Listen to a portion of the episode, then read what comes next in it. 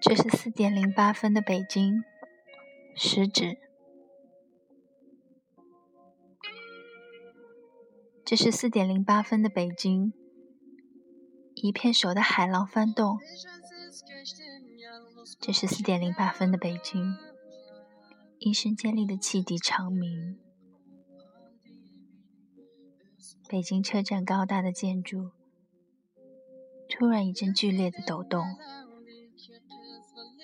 我吃惊的望着窗外，不知发生了什么事情。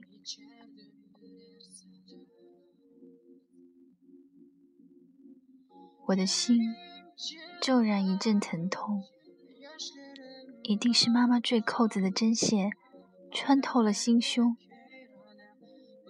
这时，我的心变成了一只风筝，风筝的线绳。就在妈妈的手中，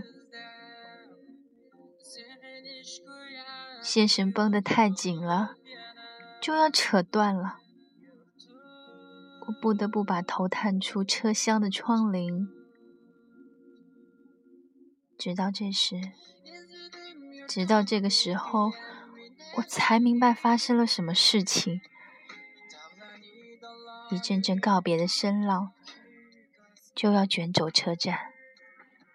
北京在我的脚下，已经缓缓的移动。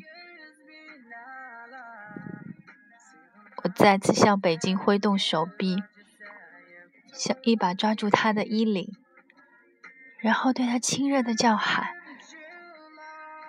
永远记着我，妈妈，北京。”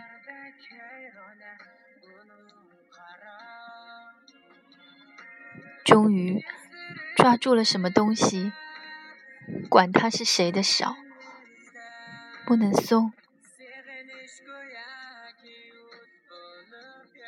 因为这是我的北京，这是我的最后的北京。